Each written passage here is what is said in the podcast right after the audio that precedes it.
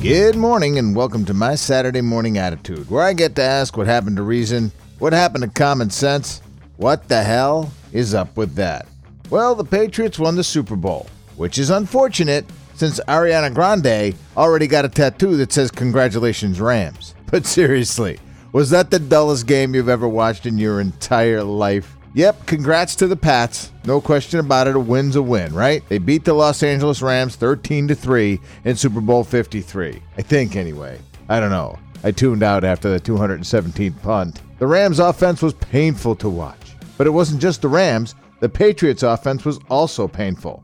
Minus Edelman. Even the winning touchdown bored me to absolute tears. Halftime show? I had to leave the flippin' house. I couldn't do it.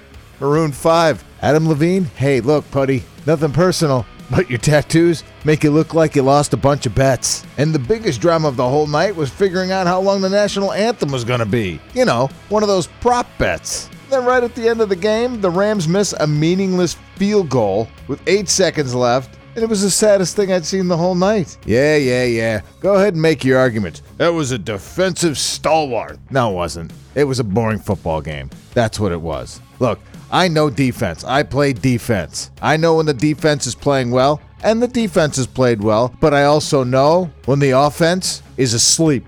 And this offense was asleep for the entire game. And then we had to put up with Maroon 5. Nonetheless, the Patriots fans were ecstatic, but not nearly as ecstatic as the Saints fans. What the hell is up with that?